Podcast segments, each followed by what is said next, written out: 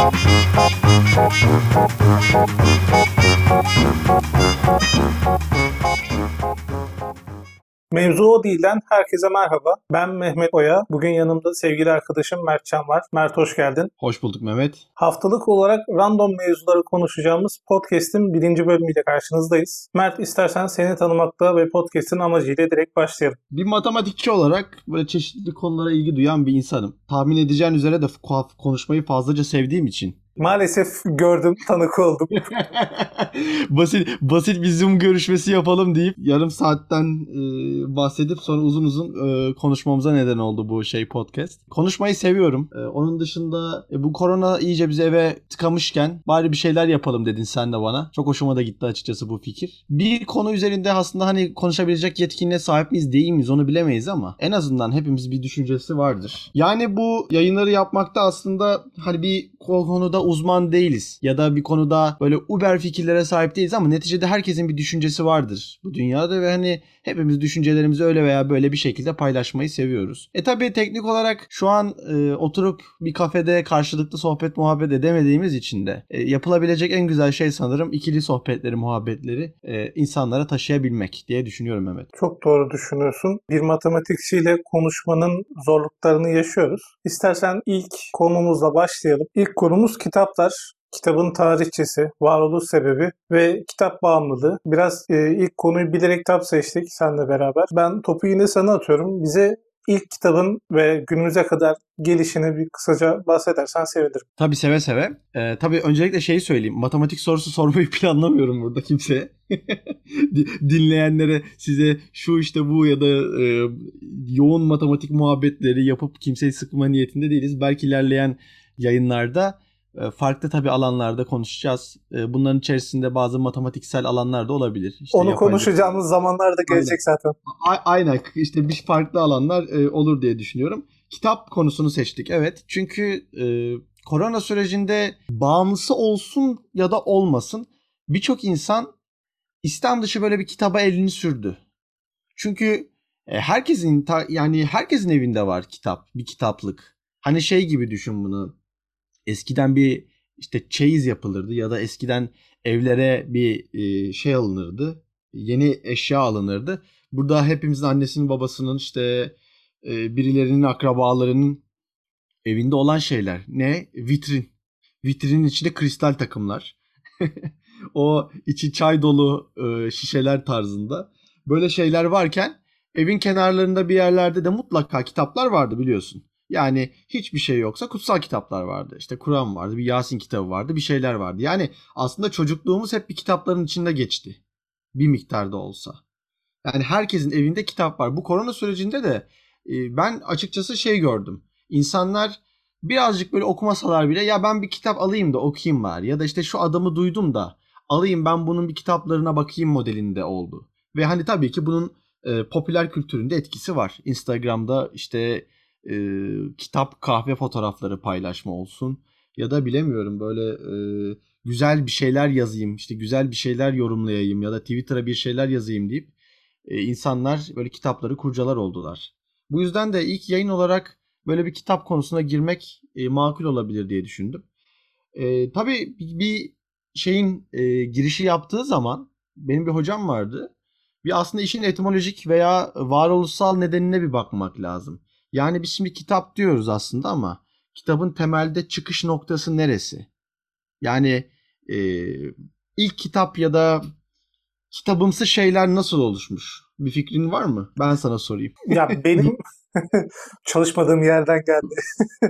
ya benim tahminim e, sanırım bu tek tek yazılı olan, parça parça yazılı olan şeyleri bir araya getirmekle yapılmıştır diye düşünüyorum. İlk aklıma gelen. Yani evet yani şey e, zaten tarihsel metinlere baktığımızda hani tabii kitap yok. Yani çünkü takdir edersin ki e, kitap dediğimiz şeyin oluşabilmesi için bir kağıdın keşfi gereklidir. Ee, ondan sonra kağıdın keşfinden sonra belki matbaa, matbaanın keşfi gerekli. Ben araya gireceğim. Bir soru da ben soracağım sana. Peki tabletleri kitap olarak değerlendiremez miyiz? Çok iyi söyledin ya. Ee, yani kitap olarak veya yazılı met ya kitap olarak değerlendirmeyiz diye düşünüyorum ben. Ama yazılı metin olarak değerlendirilebilir. Ben sorumun cevabını aldım. Devam edebilirsin. ben sorunun cevabını bir şey bilmiyor tamam. Politik bir cevap.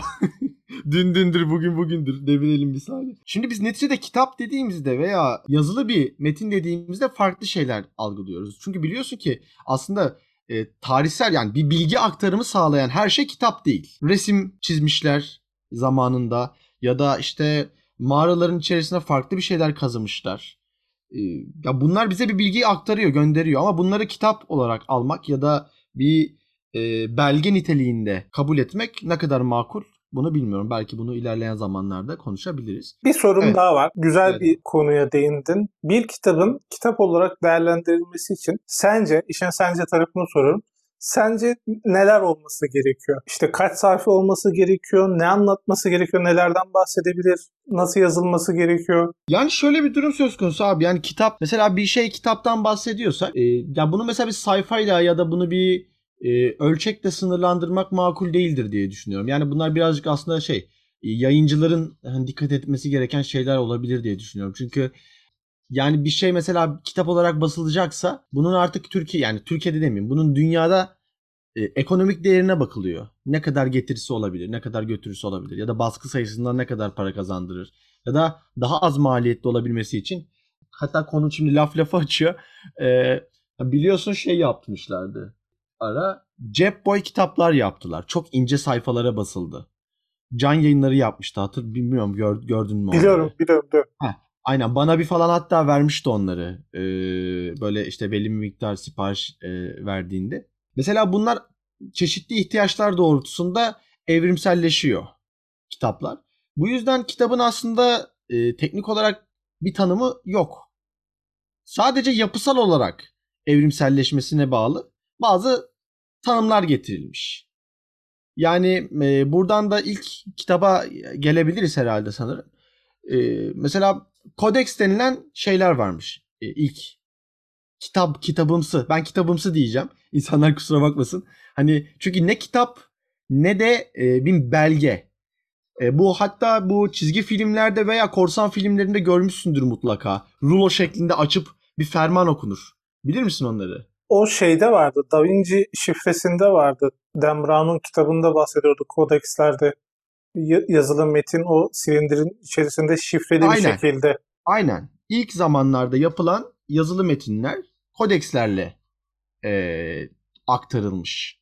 E, bunlar da mesela kalitesine göre değişmiş. Yani e, ya kitap nasıl diyeyim sana? Kitaba gelene kadar önce bu kodeksler işte bu rulo şeklinde tuvalet kağıdı mantığı gibi düşünün aslında. E, bir metin arkasına yazılmamak şartıyla dümdüz yazılmış.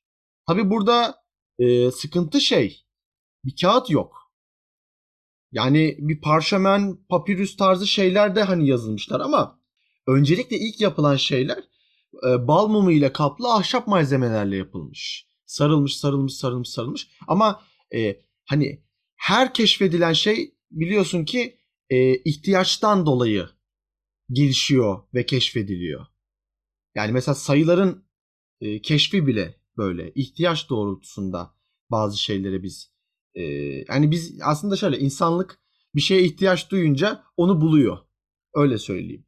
Şimdi ağaç kabuklarından e, ve bal mumla işte bir şekilde bu kodeksler yapılıyor. Sonra papyrus ve parşömen işin içine giriyor. Papyrus ve parşömen işin içine girdiği zaman e, bu daha da güzel kaliteli bir hale geliyor. Daha çok yazabiliyorlar. Daha ince şeyler olabiliyor. Bu Papyrusleri de şeyden hatırlayabilirsin.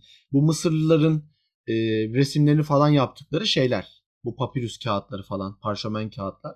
Bu papyrus ve parşömenler ilerleyen dönemlerde insanlara yetmemeye başlamış. Nasıl yetmemeye başlıyor? Şimdi şöyle düşünelim. Günümüzde mesela 600-700 sayfalık bir kitap var. Bunu papyrusle nasıl yapabilirsin? Daha doğrusu kodeksle nasıl yapabilirsin bunu? Ya düşünsene. Belki de 10 metre, 15 metre bir kitaba neden olacak. Ondan kaynaklı insanlar farklı şeyler yaratmaya, farklı şeyler bulmaya çalışmışlar. Ve burada da e, kaydırmalı kitaplar açığa çıkıyor. Tabi başlarda e, insanlar bunları reddetmişler. Kodeksleri kullanmamayı biz işte yine bunları kullanmaya devam edeceğiz. Biz bunları e, kesinlikle e, ihtiyacımız var ve biz bu da bunların işte ya geleneklerden kaynaklı bazı sıkıntılar yaşamışlar. Bazıları ciddi anlamda bağnaz seviyede kodekslere bağlı kalırken bazıları kaydırma kitapları yani şu an günümüzde kullandığımız kitap şekillerini kullanmak istemişler. Bu yüzden de aralarda böyle bir zor geçiş süreci olmuş. Ta ki kağıdın keşfine kadar. Yani e, aslında çağlarla birlikte e, güzel olarak bir gelişimi olmuş kitabın. Yani antik çağda işte şeyleri senin sorduğun gibi mesela işte e, nasıl diyeyim sana ağaç kabuklarına ondan sonra hayvan derilerine e, işte kilden yaptıkları tabletlere veya taşlara kazırlarken çağlar geçtikçe ilerledikçe e, kitabın veya yazılı metnin kalitesi de artıyor. İşte önce antik çağda başladık ilkel yollarla. Sonra papyrus, sonra parşömen, sonra kağıda geçtik. Kodeksler ortaya çıktı. Kodeksler de yeterli gelmedi. Kodeksler yeterli gelmeyince bu sefer kağıdın bulunuşuyla beraber orta çağda e, tam anlamıyla kitabın başlangıç noktası orta çağ diyebiliriz. Neden? Kağıt var, matbaa var. İnsanlar biraz daha bilinçli. Çünkü düşünsene şey fikri var zikri var fikri yok muydu? O neydi? Öyle bir şey vardı. Ee, yani insanların yazabilecekleri veya kitaplaştırabilecekleri bir düşünceleri de yok. Çünkü herhangi bir e, gelişim yok antik çağda. Bundan kaynaklı insanlar yazılı metinlerde sadece gördükleri şeyleri resmetmişler. Ya da işte bir güneş doğuyor, güneşin işte tanrıları resmediyorlar. Avlanmayı resmediyorlar. Ama insanoğlu geliştikçe, zaman geçtikçe ve öğrendikçe öğrendiği şeyleri aktarma ihtiyacı da açığa çıkıyor. Ve bu yüzden de e, önce kağıt bulunuyor e, şeyde Çin'de. E, tabii Çinliler biliyorsun çok fazla e, nasıl diyeyim sana çok yüksek e, nüfuslu toplum oldukları için hani ellerinde farklı farklı şeyleri kullanarak bizim tahmin edemeyebileceğimiz ürünleri farklı alanlarda kullanabiliyorlar. Önce tabii Çin'de e, tahmin edilesi bir durum. Yazılı metin olarak ne nelere yazılmış olabilir mesela? Aklıma bambu falan geliyor böyle. Bambular başlanmış. Sonra mesela daha lüks ve daha pahalı ne gelebilir? İpek olabilir mi? Aynen öyle. İpeklere ve bambu, ağaç kabuklarına yazılmış. Ama bunlar oldukça pahalı yöntemler. Bundan kaynaklı e, tavsiye ederim mutlaka kağıdın öyküsünü. Kağıt bulunuyor. Ve e, bu kağıt e, işte ambalaj olsun, resim olsun ya da günlük ihtiyaçlarda kullanılacak şekilde olsun e, insanların hayatına giriyor bir şekilde. E, kağıdın girişiyle e, belli bir süre sonra ne geliyor sıra? Matbaaya geliyor. Matbaada da aynı şekilde bir e, durum söz konusu ve tabii ki bundan sonra yayılım hızı daha da artıyor. Yani kitabın başlangıç hikayesi, kitabın demeyeyim, kağıdın başlangıç hikayesi ve kitaplaşma hikayesi böyle. Tabii kitap dediğimizde aslında basılı şeyler aklımıza geliyor hep ama tabii matbaa bulunana kadar birçok insan el yazmaları yaptılar. Ve senin hani ilk kitap nedir soruna verilecek cevaplardan biri dini kitaplar. Zaten 1700'lü 1600'lü yıllarda basılan kitaplar mesela evimde var birkaç tane 1800 yılında basılmış kitap. Onlar hep e, dini kişilikleri anlatırlar. Ya da Latince ya da şu an günümüzde kullanılmayan dillerde basılan kitaplar din tarihlerini veya dönemlerinde bulunan ünlü veya dini kişilikleri anlatırlar. Veya bir dini anlatırlar. Aktarmak. E, çünkü e, dediğim gibi bir şeyleri aktarma ihtiyacı duyuyor insanlar ve bundan kaynaklı da aktarabilecekleri en kutsal veya onların vicdanen işlerini en rahat ettirecek şey dini bilgiler veya günlük bilgiler aktarılıyor. El yazmaları olmuş matbaa gelene kadar. Matbaa geldikten sonra ise birçok şey e, basılıp çoğaltılmış ve e, dünyanın çeşitli dünyanın çeşitli yerlerine dağıtılmış. Tabi bu dağıtılma da tabi biliyorsun e, o dönemlerde de e, yani money talks mantığı parası olan insanların veya belli bir kesmin evinde basılı kitaplar var. Evinde bile değil yani sarayda veya işte imparatorluğun üst seviye kişilerinde var. Ama tabii e, bu mesela filmlerde görüyoruz bazen işte bu kodeks bizim bu ağaç kütüğü e, kitap basılı olsa bile kodeks mantığını hiç bırakmamışlar. Yani bir padişah bir ferman gönderdiğinde kodekslerle o rulo şeklinde açılıp okunmuş.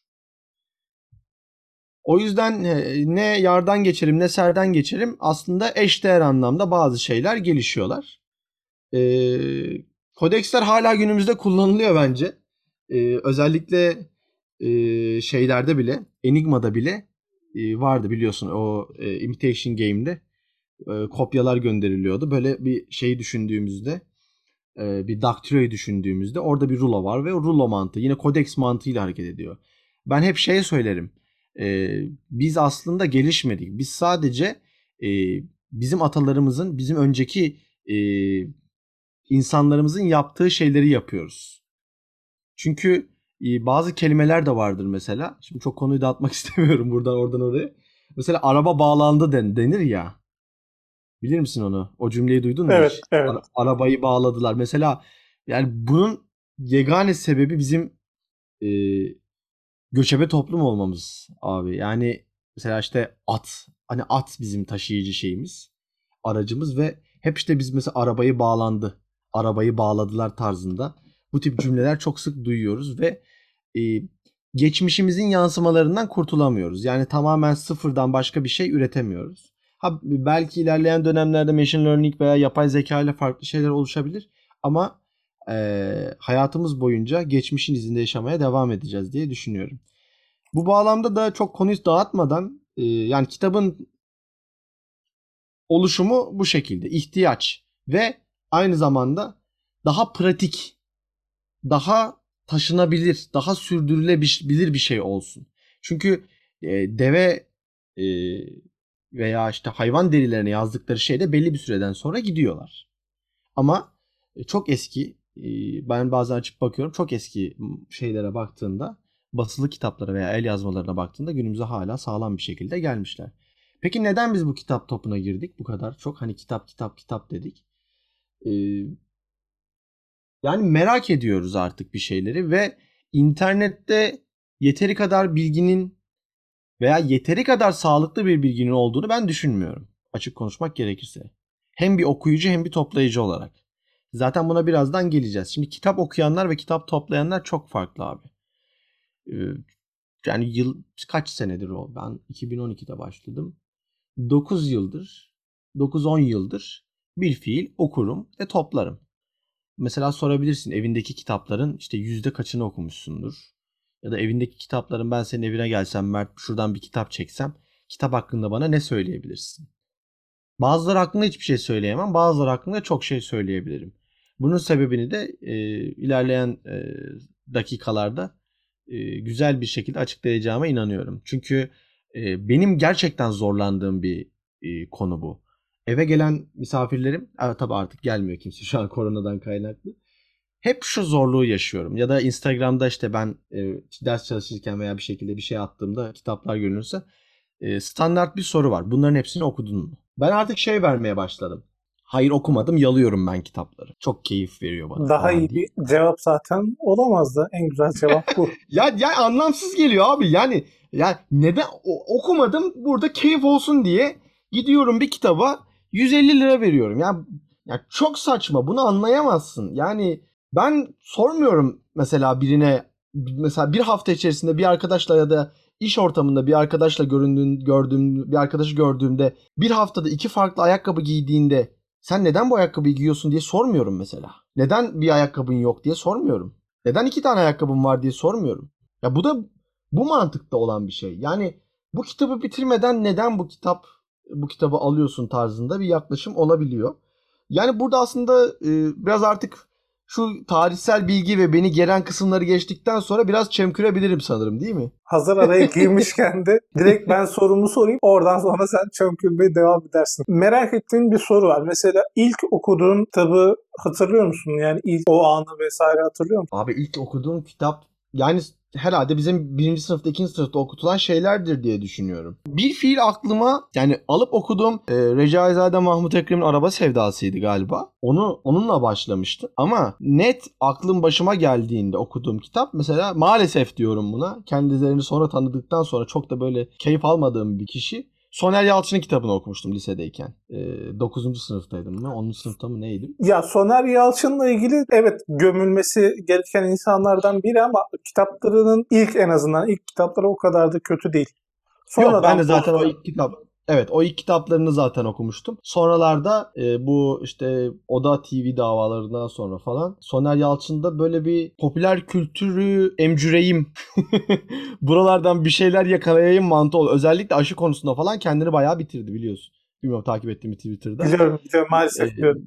Yani bırakın da bazı bir şeyleri de başkaları konuşsun. Sen araştırmacısın. Araştır fikrini sun. Ama bunu ciddi anlamda bağıra bağıra savunursan araştırmacılıktan bağnaz bir şekilde taraf nasıl diyeyim sana? Nedir ona?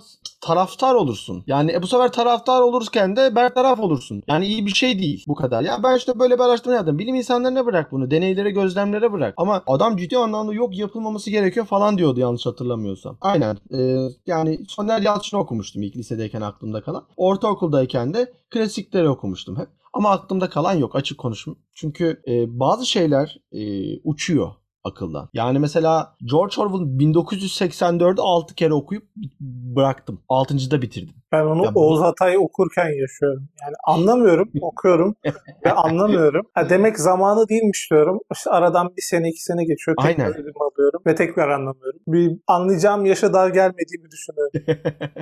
Valla yani şöyle söyleyeyim. Bazı kitapları hiç anlamayız diye düşünüyorum. Yazar çok farklı düşüncelerle yapmış mesela onu. İçinde bulunduğu dönemin, içinde bulunduğu psikolojik durumun birçok şeyin etkeninde yapıyor ve yani biri mesela şey var. İnsanlar şeyi bekliyorlar aslında. Mesela sanat eleştirmenliği diye bir şey var değil mi? Yani sanat tarihi diye bir şey var. Sanat tarihçi arkadaşlarım var mı bilmiyorum ama ya benim mesela sormak isterdim şahsen onlarla bir gün denk geldiğimde sorarım. Sanat tarihi derslerinde neden mesela kitaplar yorumlanmıyor? Tamam şey diyebilirsin ya Mert edebiyat bölümünde bunu yeteri kadar yapı, yapıyorlar. Ama mesela sanat tarihinde de olması, olmalı. Yani doğru okuma ya da okuma üzerine. Yani tutunamayanların dersi var mesela ben biliyorum bir üniversitede. Sırf tutunamayanlar belli başlı yani ders olarak açılmış tutunamayanlar diye. yani bir koca dönemi bunun üzerine geçiriyorlar. Öyle söyleyeyim. İşte benim de anlayamadığım kitap tutunamayanlar. Valla ben birkaç kere yeltenmedi bende de çok. Yani şeyini okudum. Tehlikeli oyunları korkuyu beklerkeni falan okudum. Korkuyu beklerkeni e, kusura bakmasınlar sevmedim. Yani öyküler çok yavan geldi bana. E, tabii Oğuz Atay da o da çok enteresan bir kişilik. Enteresan bir kişilik dememin sebebi popüler olduğunu görmeden öldü. Yani kitabı basıldıktan sonra Sinan yayınları... Yani şöyle söyleyeyim mesela çok konuyu dağıtıyorsam sen beni toparlayabilirsin. Şimdi konudan konuya atlamak istemiyorum. Ama mesela Oğuz Atay tutunamayanları ilk başta ona yakın yayın evine gönderiyor. Ve hiçbiri kabul etmiyor basmayı. Herhalde onlar da bizim gibi ne diyor bu mu dediler ya da çok mu uzun geldi. Ee, kabul etmiyorlar. En son Sinan yayınları basıyor. Sinan yayınları şu an mesela yayın hayatını sürdürmeyen bir yayın evi. Hatta koleksiyonerler e, Oğuz Atay'ın mesela Sinan yayınları baskısı tutunamayanlarına iki cilt olarak basılmıştır bu arada. Tutunamayanlar ilk başı basıldığında ee, on binlerce lira veriyorlar. 8 bin lira, 10 bin lira, 2 bin lira, 3 bin lira. Yani bu fiyatlar geziyor. İlk baskı, yani ilk baskı e, fantazisi dediğimiz bir şey var. Adam kitabın ilk baskısını topluyor. Ben Yatırım baskı kitap- tavsiyesi değildir tabii. Yatırım tavsiyesi değildir evet. Yani bu Bitcoin değil ki anasını satayım. Al yani e, X10 yapsın sana. Yani al al. E, X10 yapar ama öldükten sonra yapar. Yani o da senin sana çok bir faydası yok diye düşünüyorum.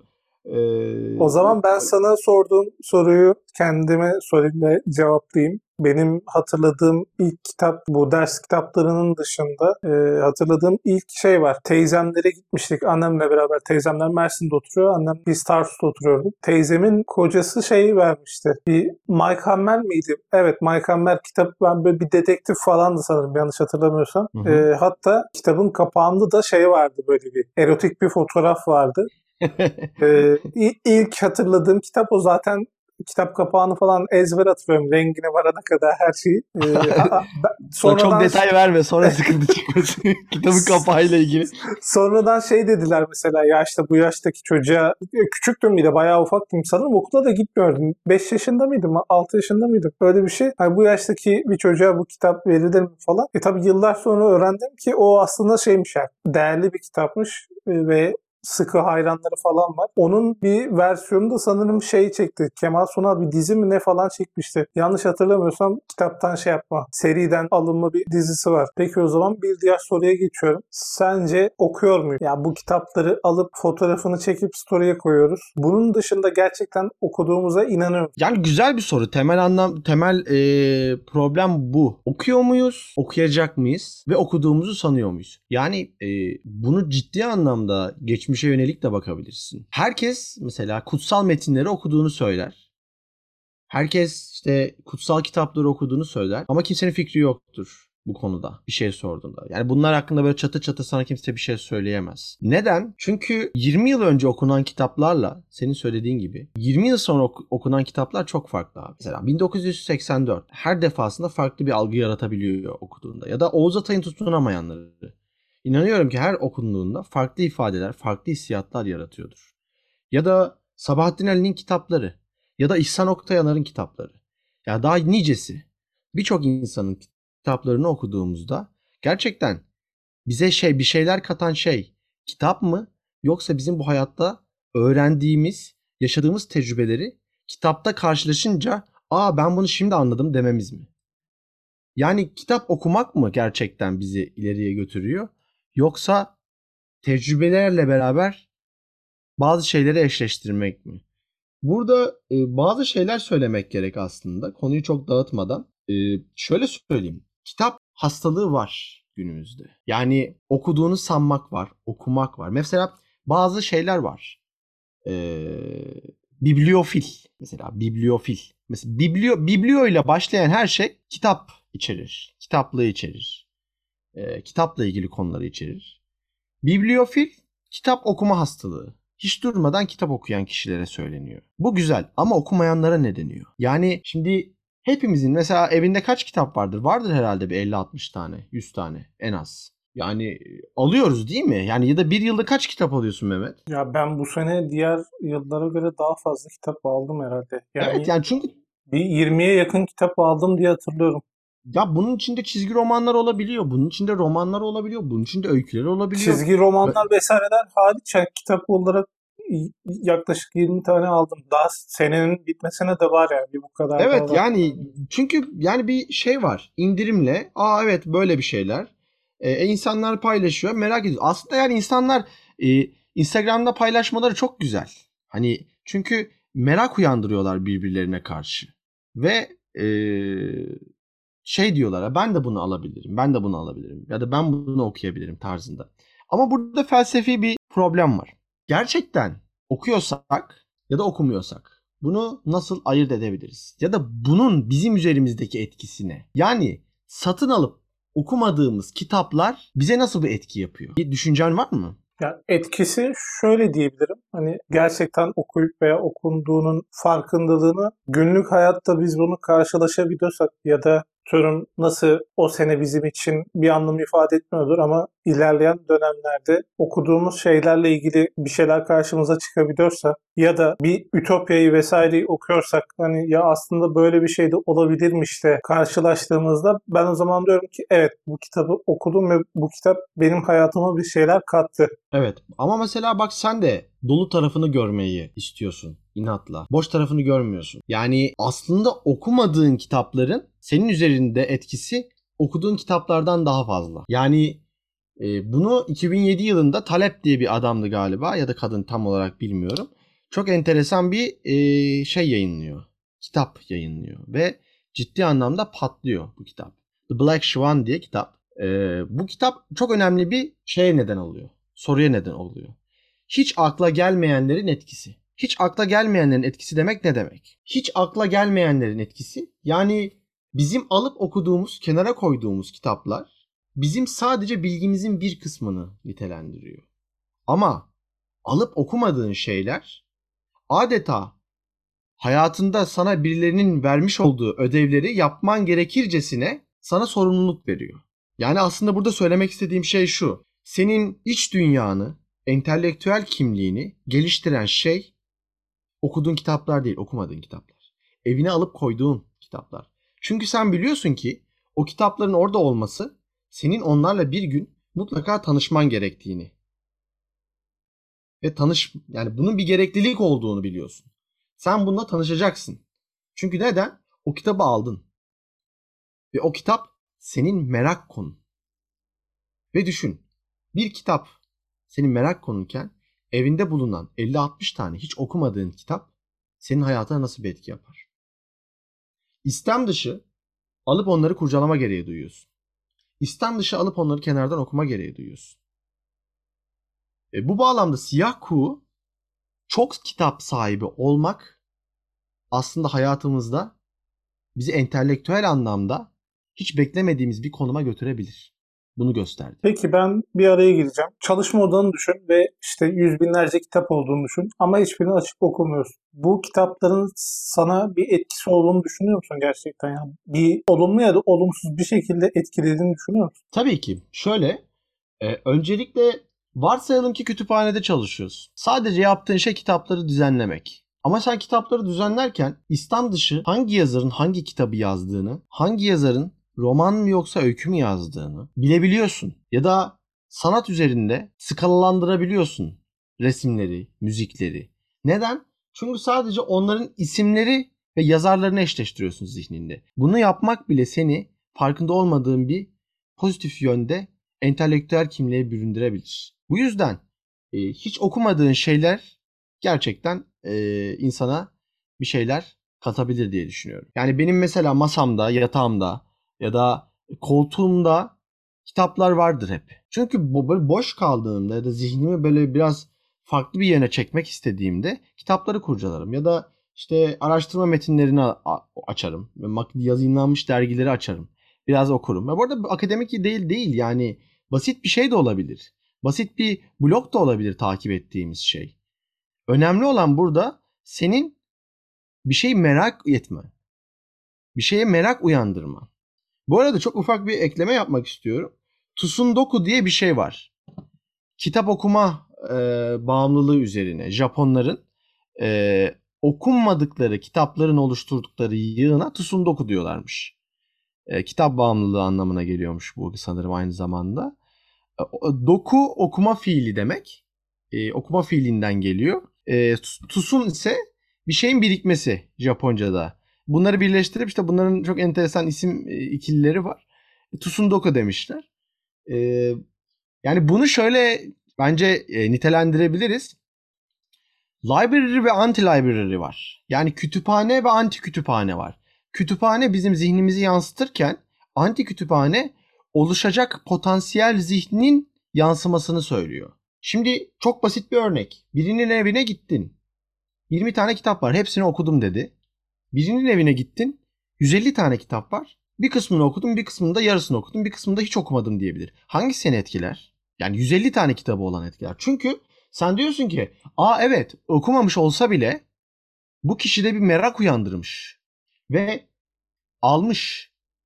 Bir eylemde bulunmuş. Mesela Umberto Eco'nun 30 binden fazla kitabı var. O kadar büyük bir kütüphanesi var ki.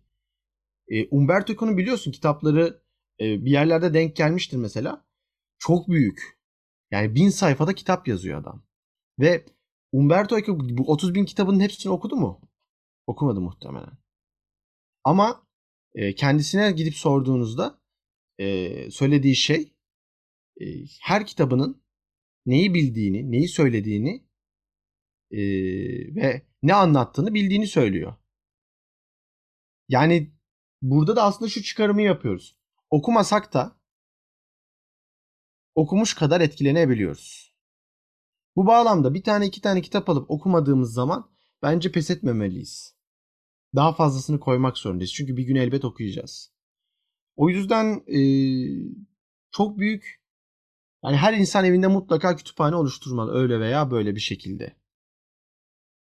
Çünkü biz artık hani eskiden edebiyat öğretmenleri söyler işte kelime dağarcığınız gelişir işte farklı şeyler öğrenirsiniz. Hayır farklı şeyler öğrenmekten ziyade kelime dağarcığını öğrenmekten ziyade bu bize bir şey katmıyor. Bu bize şunu söylüyor. Merak et. Merak ettiğin sürece çünkü var oluyorsun. Bir şeyleri düşündüğün zaman var oluyorsun. Ben e, evimdeki kitaplığımdaki kitaplarımın %10'u, 15'i öykü veya romandır. Geri kalan her şey sanat, edebiyat, edebiyat demeyeyim, sanat, işte akademik, e, işte bilim kitapları, sözlükler. Sözlük okumayı severim mesela. E, bunlardan oluşuyor. Çünkü benim kişisel merakım bu yönde. Ve bir eve gittiğimizde gerçekten bir kişinin karakterini kütüphanesinden çözebilirsin. 3 aşağı 5 yukarı. Yani şöyle söyleyeyim sana. Birinin evine gittiğinde bestseller kitaplar varsa ya da çok popüler kitaplar varsa sanırım o kişi popüler kültürden etkileniyordur diyebilirsin. Yanlış mıyım? Buradan karakter analizi de yapmış olduk. yani 3 aşağı 5 yukarı. Çünkü hani e, yani insanı anlamak istiyorsan zihnine girmen gerekiyor. Zihnine girmek istiyorsan da yaşam stiline bakacaksın ya da kitaplarına bakacaksın. Yani ben böyle algılıyorum. E, bir arkadaşımla yani şöyle söyleyeyim herhalde bunu dinlemez. Üniversite döneminde bir kızla flört ediyordum. ee, şey dedi dinlemez bana, kesin dinlemez. Yani muhtemelen dinlemeyecektir. ee, evlendiğini düşünüyorum. Şey Aziz Nesin dedim abi. Aziz Nesin'i biliyor musun dedim. O kim dedi. Yani neden eski olduğunu anladım şimdi. Efendim? Ha evet eski yani neden eski olduğunu anlamıştım. Buradan şey değil. Ee, zor değil. Yani çünkü bir insan evreninden bu kadar uzak olamaz. Ve küfür etse daha iyi biliyor musun bunları söyleyeceğim. Bak herkes bir şeyi bilmek zorunda değil. Bilmem kim ya işte Said Faik'in Ab Asabıyan neydi? Aba hep karıştırıyorum ya. Abasıyanık kitabı bir kız var ya. Küçük bir kız. Hı hı. İşte size bugün Said Faik'in işte Abasıyanık kitabını sunacağım. Hayır o kız aslında çok tatlı bir şey yapıyor. Hiç fark etmez. Çünkü merak ettiği ya da tutkusu olan bir şey insanlarla paylaşıyor. Mesela biz evimde çeşitli mesela farklı kitaplar oluyor. Bunları paylaşıyorum bazen görüyorsundur. İşte çeşitli tutkuları var. Mesela kadın kütüphanesi yapıyorum. Kadınlar üzerine yazılmış kitapları bir topluyorum. Onun dışında sözlükleri topluyorum. Onun dışında bilim tarihi kitapları topluyorum. Onun dışında şiir kitapları topluyorum. Ve bunlar benim kişisel tutkularım, kişisel meraklarım. Ve bunları insanlarla paylaşmak, insanların hayatlarına bu kitapları öyle veya böyle bir şekilde sokmak beni mutlu ediyor. O yüzden aslında böyle insanları yadırgamamak lazım. İşte herkes Instagram'da kitap fotoğrafı paylaşsın. Kesinlikle paylaşsın. Paylaşsın ki bu yaygınlaşsın. O elbet bir gün okuyacaklar. Yani buna inanıyorum. E tabi şu konu var. Hani artık sonlara doğru gelirken çok da uzatmayı istemiyorum. Rossman'ın çok sevdiğim bir sözü var. Geçen gün bunu bir arkadaşıma da söyledim. E, çünkü ben yayının başında da söylediğim gibi çok yoruluyorum. Bu kadar kitabı okudun mu denmesinden bana. Çünkü yani şöyle söyleyeyim. Yani bir akrabam gelmişti şey dedi bana Mert dedi hani ben kitap okumak istiyorum ödünç verebilir misin? Veremem. Veremem dedim. Bunun sebebi de Rossman bunu çok güzel bir cümleyle açıklıyor. Yani kitapları ayırmak istersek iki tipe ayırırız diyor. Günlük kitaplar bir de her günlük kitaplar. Şimdi biz hangini okuyacağız? Günlük kitapları mı? Her günlük kitapları mı? Peki biz bunları nasıl ayıracağız? Günlük kitapları ve her günlük kitapları nasıl karar verip nasıl ayıracağız? İşte bunu da okuyucunun kendi belirlemesi lazım. Okuyucu bunu kendi belirlediği zaman hayatında ciddi şeyler değişir. Bunun farkında da olur. Evet ben bir şeylere karar verebiliyorum ya da ben bir şeyleri seçebiliyorum dediği zaman işte o zaman kitap okumanın ya da kitap okumamanın faydalarını anlarlar. Böyle düşünüyorum ben. Teşekkür ederim. İstersen yavaştan kapatalım. Eklemek istediğin bir şey var mı? Ya aslında eklemek istediğim çok şey vardı. Onu bir sonraki uzun, konuda konuşuruz. Yayını çok uzun süre e, tutmamak adına e, hani e, belki insanların bildiği, herkesin bildiği şeyleri konuştuk. Ama e, iç dünyamda bazen filizlenen cümleleri burada birilerinin dinleyecek olması hoşuma gidiyor. O yüzden de mutlaka bize geri dönüşlerini veya yorumlarını dile getirsinler ki biz de e, ilerleyen yayınlarda farklı konulara değinebilelim ya da farklı konuları konuşabilelim. Ama ama asla ve asla okumaktan vazgeçmesinler. Çünkü e, insanın en büyük zenginliği bence kütüphanesidir. Teşekkür ederim. Sizlere de bizleri evet. dinlediğiniz için teşekkür ederiz. Bizleri Spotify, Apple, Google Podcast üzerinden dinleyebilir. Sosyal medya hesaplarımızdan ulaşabilirsiniz. Önümüzdeki hafta tekrar görüşmek dileğiyle. Thank